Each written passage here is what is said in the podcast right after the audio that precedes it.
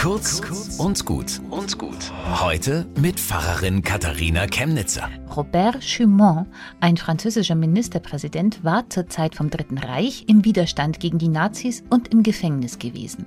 Fünf Jahre nach dem Ende des Zweiten Weltkriegs hielt er eine Rede, die eine Zeitenwende beschrieb. Seine Grundidee? Krieg ist so schrecklich bedrohlich, weil man im Krieg bis zum Äußersten geht. Und wenn man dann auf das Böse mit eigenen Waffen antwortet, dann wird es noch schlimmer. Der Krieg reißt alles mit sich in den Untergang. Wenn wir Frieden in Europa wollen, müssen wir die gleiche Energie aufbringen, wie Kriege sie fordern, aber eben zum Guten. Krieg ist real, aber Friedensstifter können genauso Tatsachen schaffen.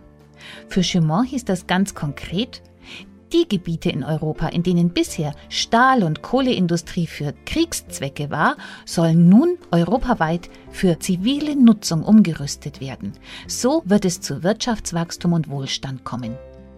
Und alles, alles, was unsere Energie wieder für Waffen nutzen will, ist keine Zeitenwende, sondern schlicht Rückschritt.